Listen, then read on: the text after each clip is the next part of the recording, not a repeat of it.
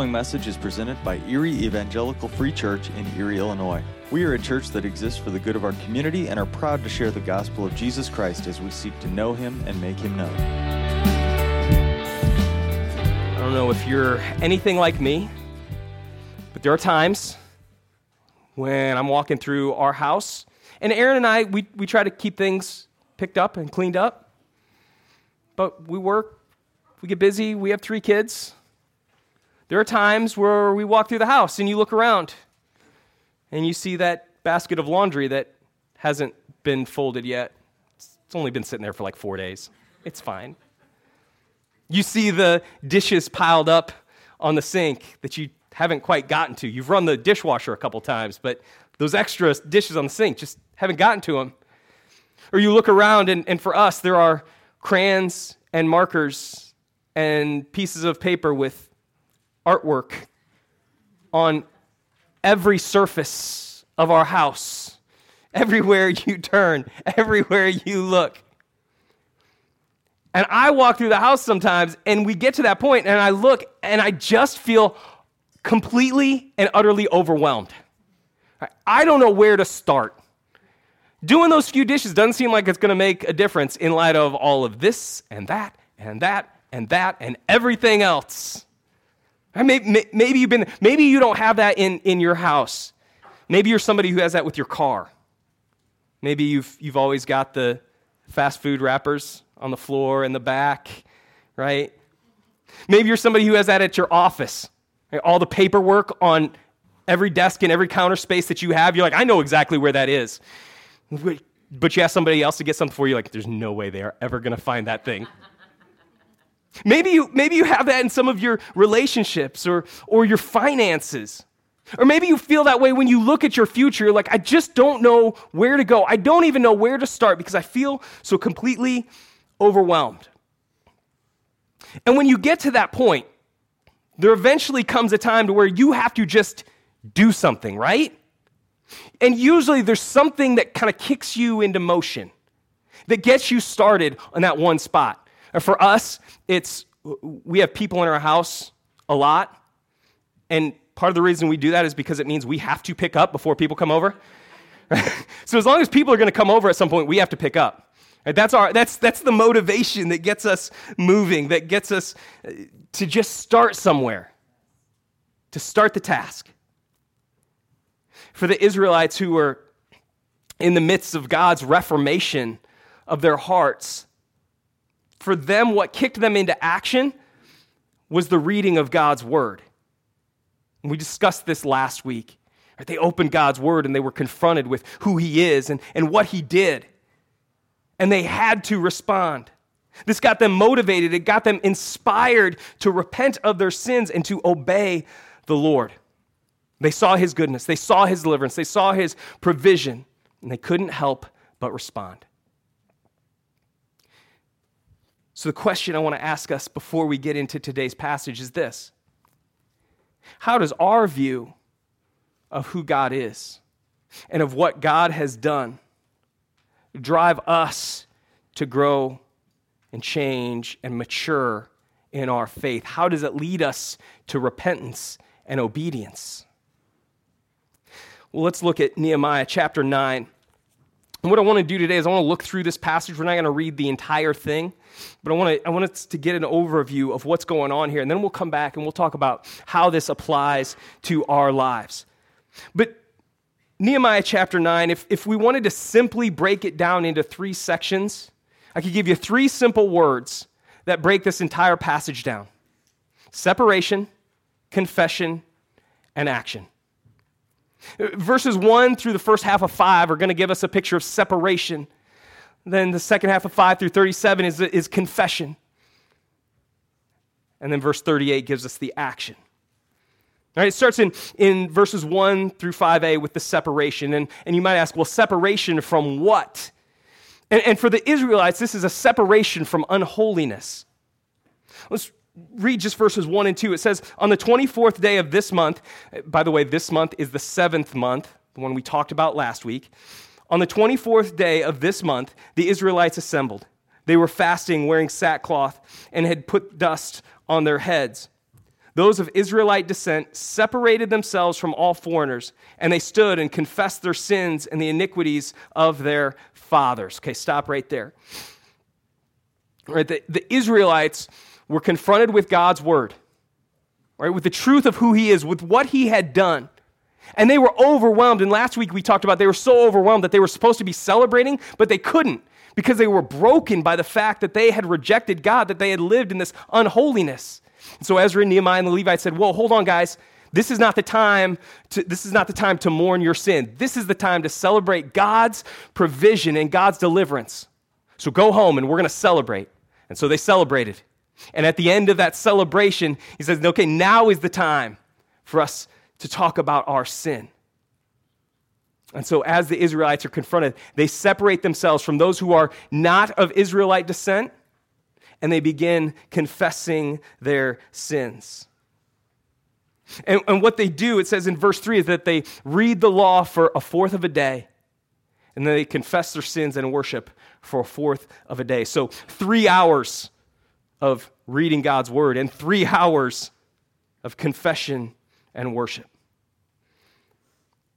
all of this to separate themselves from the sin, from the unholiness in which they had lived for all of these years, when they had forgotten God's goodness, when they'd forgotten God's deliverance, when they had not obeyed, when they had not sought the Lord in their lives.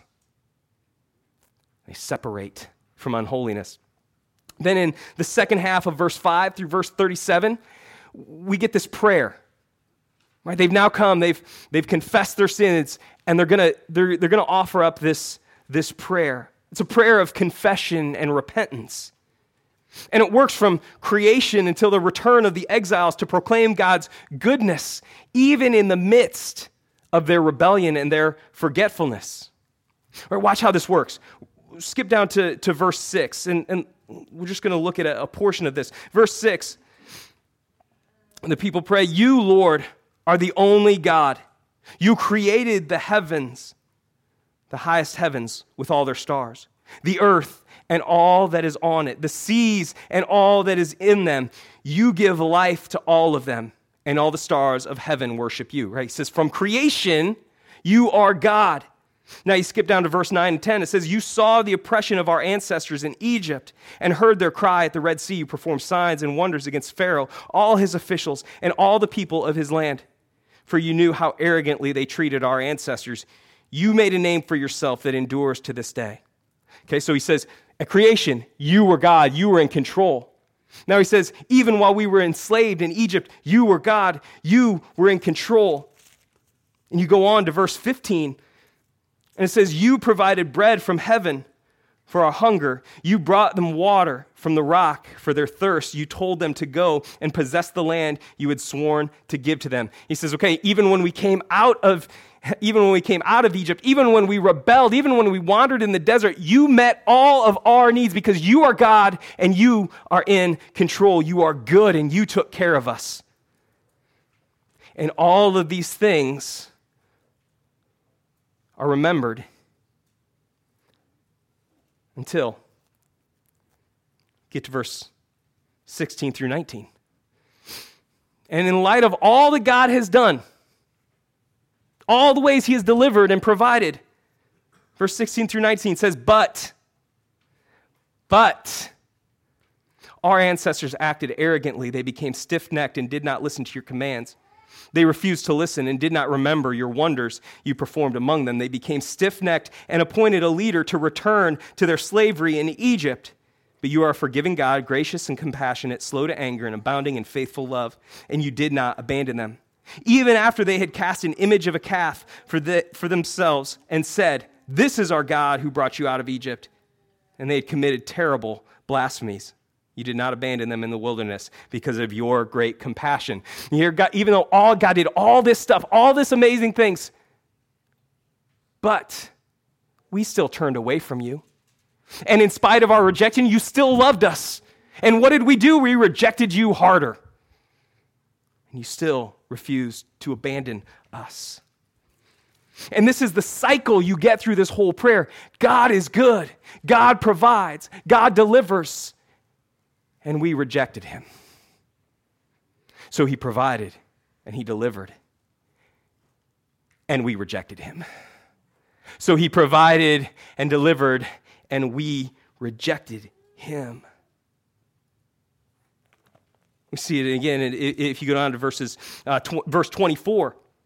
You see the other one, it says, So their descendants went in and possessed the land. You subdued the Canaanites. You inhabited the land before them and handed their kings and their surrounding peoples over to them to do as they pleased with them. Right? God, you brought us into the promised land. You delivered this land that we looked at from the outset and said, There's no way we can defeat these people. But God is victorious. Until verse 26, where it says, But but they were disobedient and rebelled against you. They flung your law behind their backs and killed your prophets who warned them in order to turn them back to you. They committed terrible blasphemies. Get it again? God's good. God delivers. God brings blessings. And we reject him because we got a better way. We have a better idea.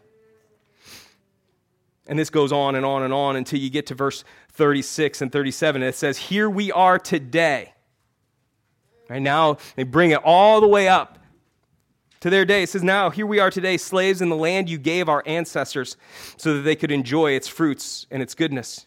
Here we are, slaves in it. Its abundant harvest goes to the kings you have set over us because of our sin. They rule over our bodies and our livestock as they please. We are in great distress. As good as God has been, we continue to reject him. God still provides.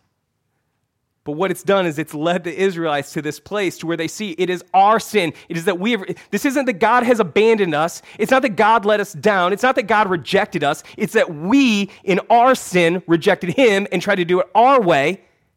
And we find ourselves here now, slaves in the land that He had promised our ancestors.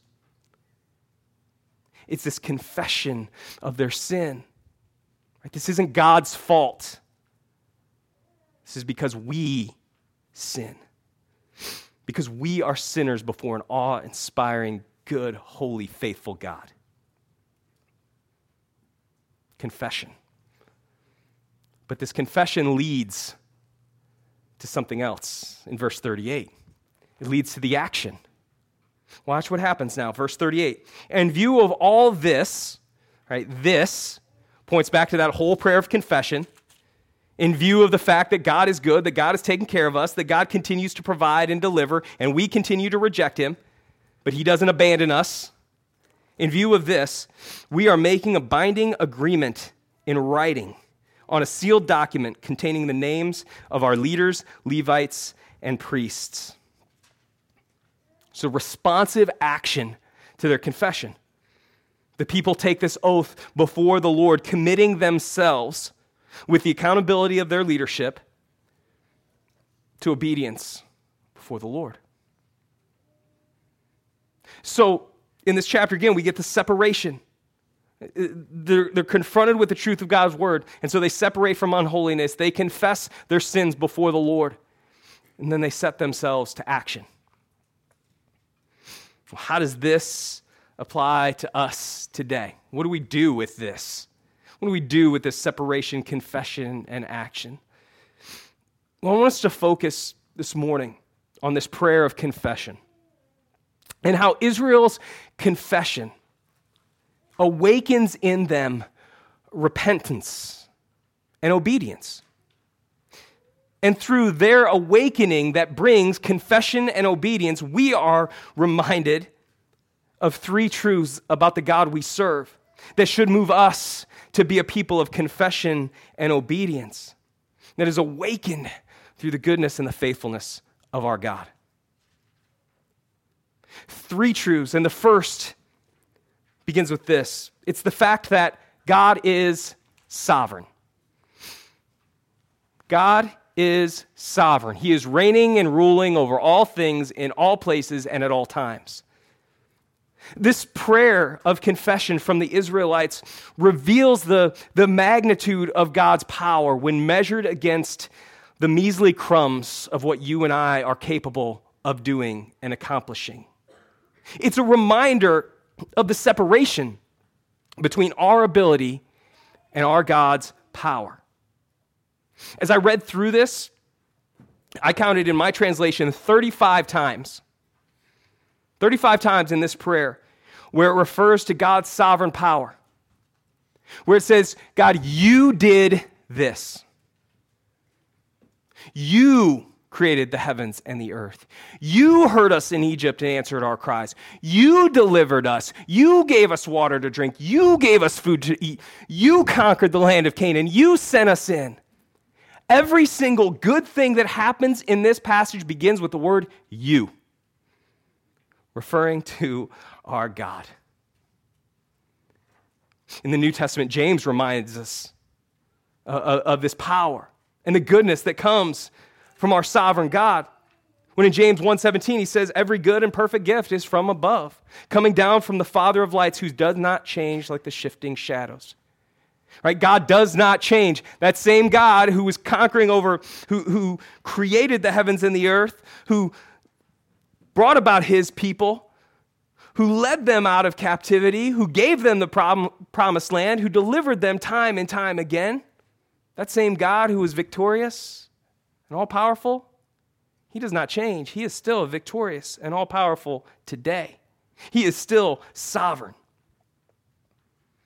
And so, every good and perfect gift, every life giving, life sustaining gift comes from God because He has authority over all things. He reigns supreme over heaven and earth. He reigns supreme over the good and even over the wicked. He reigns supreme over the spirit and over the flesh.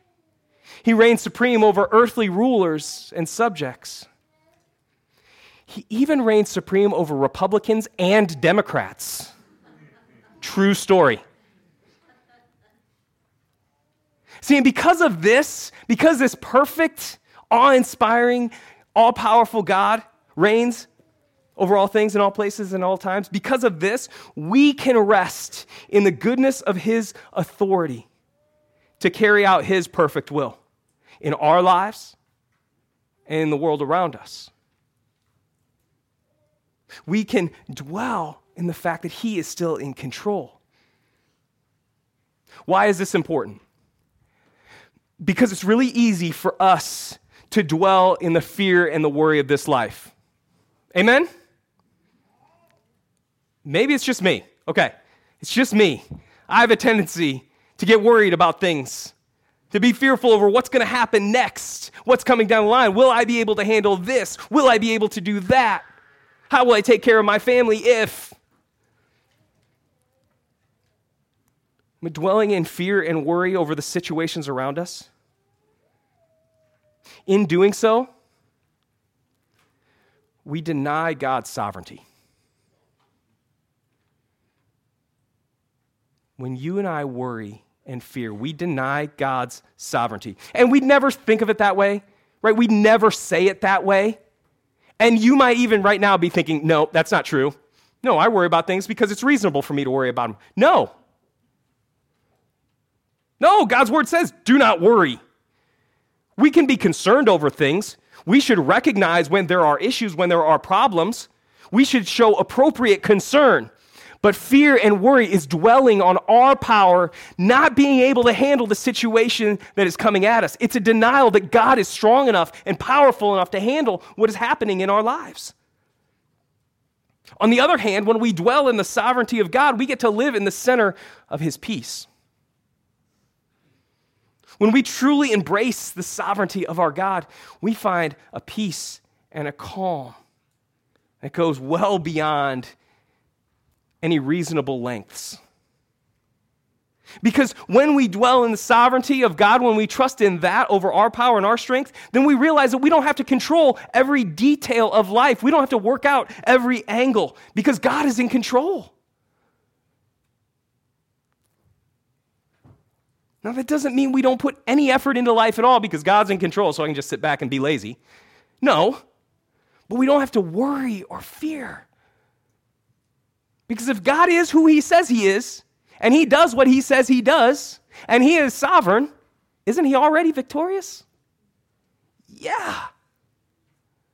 So we can rest in that, even in the trials, even in the difficulty. We still hurt, yes. We still feel pain. We still struggle. We still may never understand what God is doing, but we know He is sovereign, He is in control. So, do we really believe that God is in control? Do we truly know and trust the sovereignty of who He is?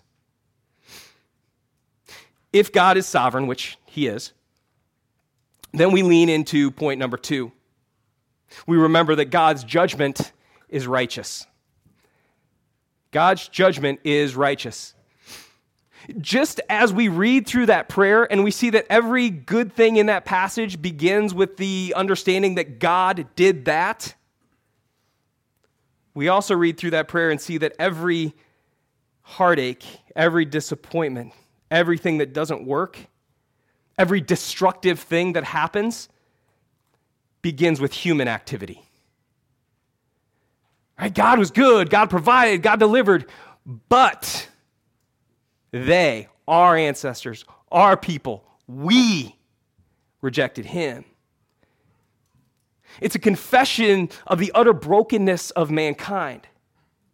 And it reminds us that, that when God exercises his judgment, he does so rightly or righteously. In Mark chapter 7, verse 20 through 23, Jesus is talking to the, the, the religious leaders of Israel, and they're having this argument about washing their hands and, and being clean and what they touch and all this. And then Jesus says this He says, What comes out of a person is what defiles him. For from within, out of people's hearts, come evil thoughts, sexual immoralities, thefts, murders, adulteries, greed, evil actions, deceit, self indulgence, envy, slander, pride, and foolishness. All of these things come from within and defile a person. And there's something that stood out to me as I, I read this that I don't know that I've, I've ever thought through before I was studying it for this. In verse 21, Jesus says, For from within, out of people's hearts, come what's evil. Right? now, And I think every time I've read that before, every time I've studied that, I've gone and kind of read that as Jesus saying, well, out of the hearts of evil people is what comes the evil that they do. That's not what the verse says. The literal translation of that verse is out of the heart of man, out of the hearts of man comes the evil that exists in the world. I don't think he makes a distinction between those people and us. What is evil comes out of our hearts, the natural state, the natural inclination of our hearts, because, as we've talked about many, many times, we do not, are not naturally inclined towards holiness and goodness, towards love and grace and mercy. We are naturally inclined towards evil thoughts, sexual immorality, thefts, murders, adulteries, greed, evil actions, deceit, self indulgence, envy, slander, pride, foolishness, and all the other evil stuff. The heart of man is the natural state in which you and I live apart from Jesus Christ. Which is why Jesus says in John 15, 5, I am the vine, you are the branches. The one who remains in me and I in him produces much fruit because you can do nothing without me. Right? Jesus says, You can't do anything good, anything worthwhile, anything that gives glory and honor to God apart from me. Why? Because your natural inclination is towards evil. You need me in order to overcome the flesh because you can't do it on your own. If I were to go out today, I promise I won't do this, but if I were to go out today and rob a bank,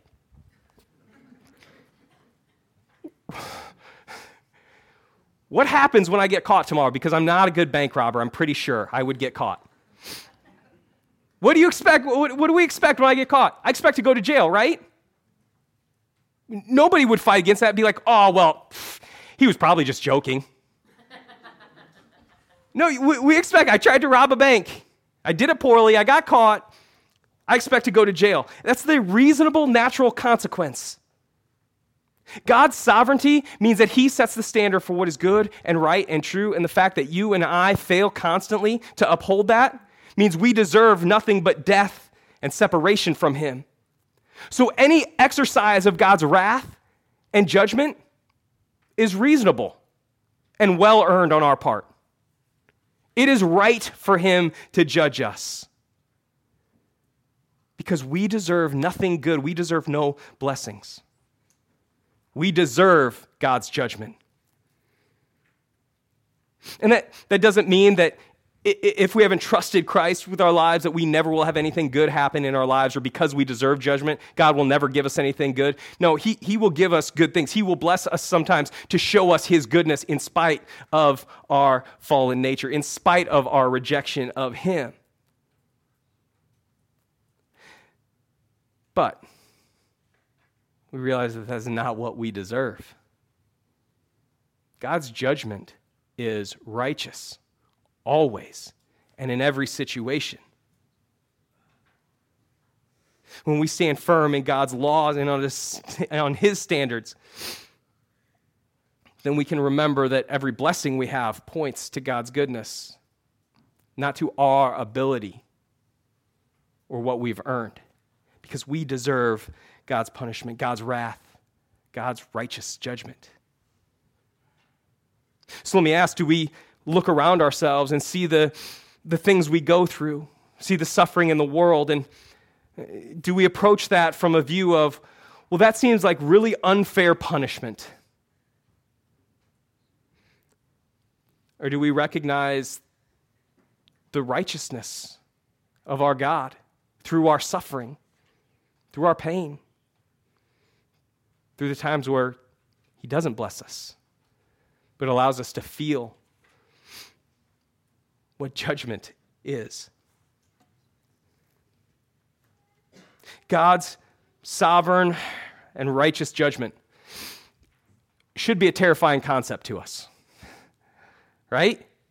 The fact that I deserve absolutely nothing good and I deserve for God to strike me down right here, right now, like that's what I've earned in my life, that's a terrifying concept. And it would be terrifying We're not for one more thing. One more thing. God is sovereign, God's judgment is righteous, but God's mercy is glorious.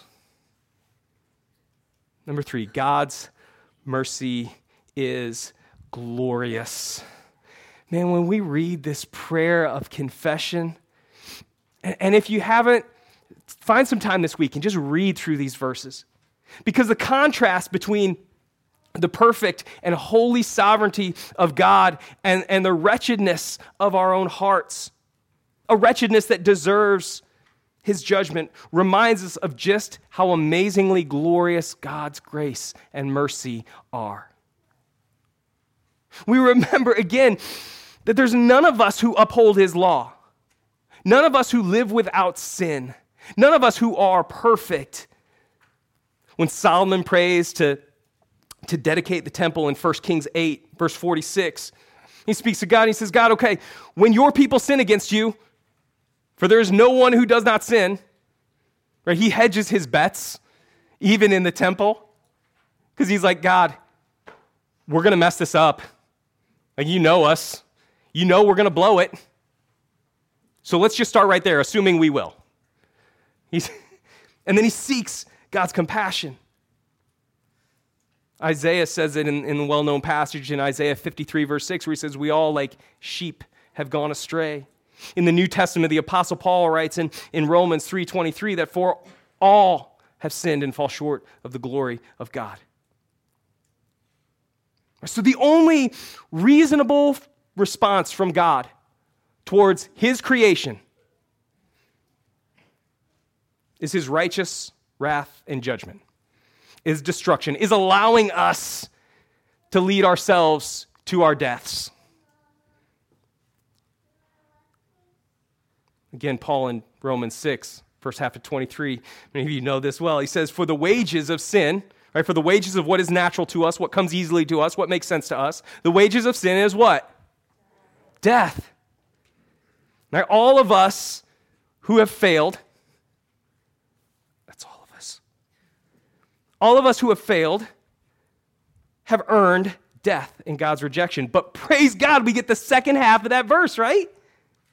The second half of Romans 6:23, right? The wages of sin is death, but the gift of God is eternal life in Christ Jesus our Lord. The unearned, undeserved gift of God's grace, God's mercy, saying, I know you messed up, I know you blew it, but I have provided everything you need through the body and the blood of Jesus Christ. That mercy is incredible. And there's nothing you can do to earn it, nothing you can do to deserve it. Every once in a while, I, I, do, like, I go speak somewhere or I'll go play music somewhere, and uh, as a payment, you go get like gift cards to restaurants. And sometimes they'll give you one to a really nice place that would never go otherwise, right? So Aaron and I have had a couple meals at places where we, we would never eat there. Because I get the bill and I look, I'm like, oh, man, get that, we got this, we got this gift card, right? And while the food is good, I mean, it's no Long John Silver's.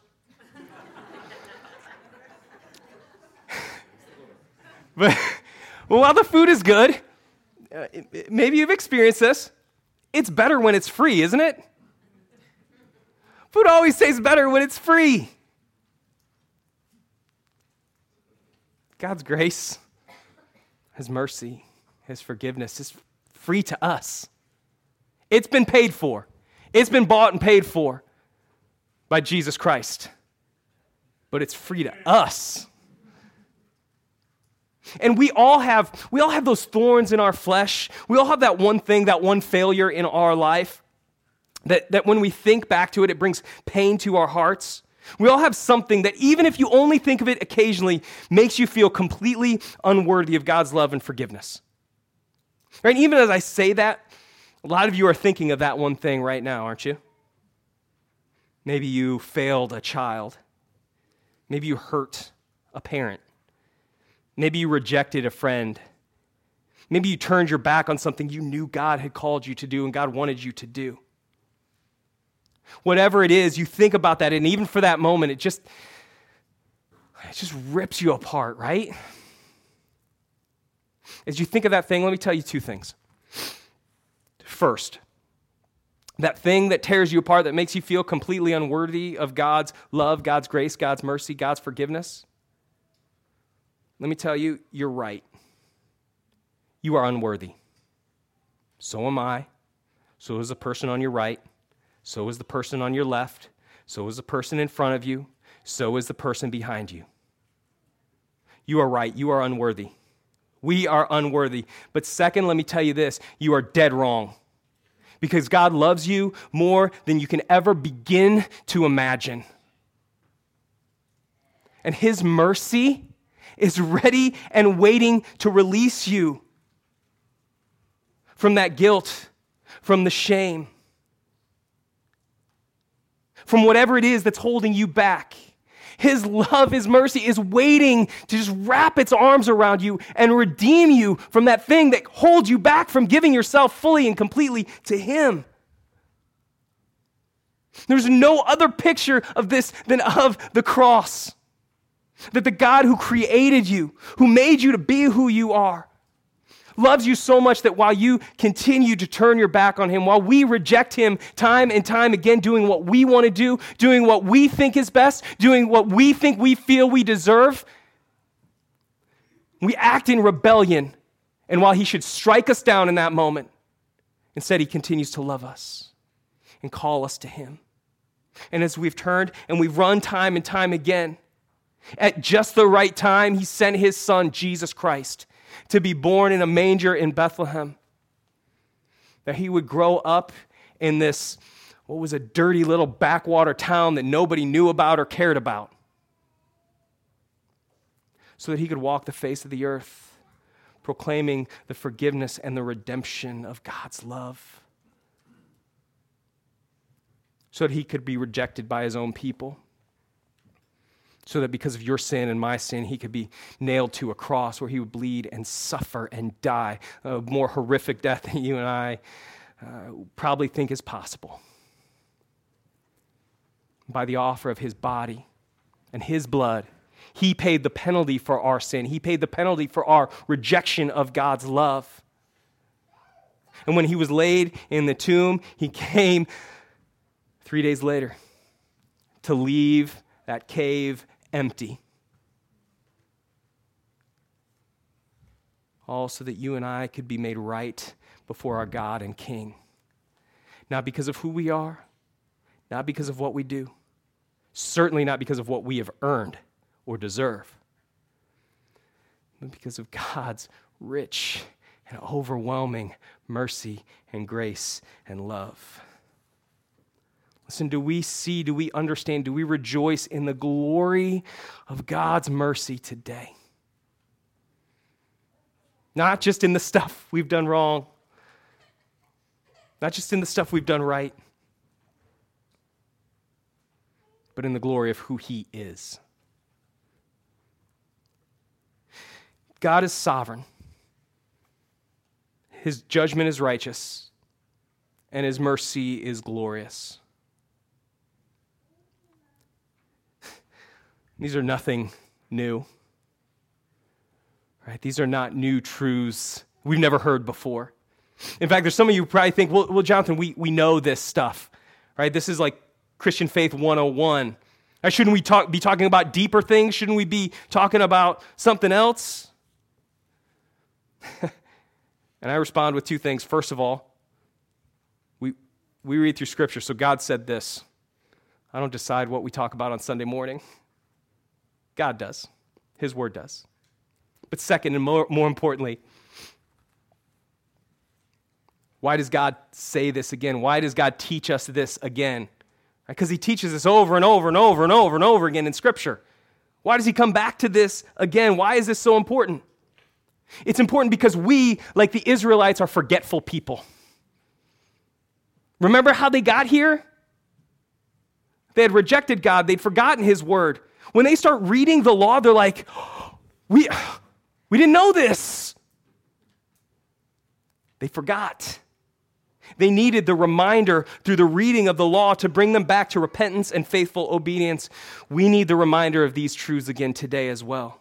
We need the reminder of this over and over and over again. We need to remember what God has done in our lives and who He is if we are to be a people of repentance and faithful obedience. We need to return constantly to God's power, to Jesus' sacrifice, to the Spirit's work in our hearts if we are not only to do what God's called us to do, but to be who God has called us to be. So, church, family, may we never forget these foundations of our faith that God is sovereign, His judgment is righteous, but His mercy is glorious. And let's continue to build upon those, to grow and to mature in how we know and love and serve God's kingdom by living out these foundational truths. But may we come back often to the peace and joy and hope is found in the simplicity of the Christian faith. That through the body and the blood of Jesus, we are redeemed, washed clean, and made right before a good and holy God remembering always that we are undeserving, but God's love is overwhelming, so that we are never found wanting in Jesus Christ our Lord. Let's pray together. Father God, you are so absolutely incredibly good. And we are blown away constantly by the way you love us and care for us, by the way you continue to forgive us with a mercy and a grace that is deeper than we can begin to wrap our heads around. And as we realize that, Father, may we be a people who are willing to separate from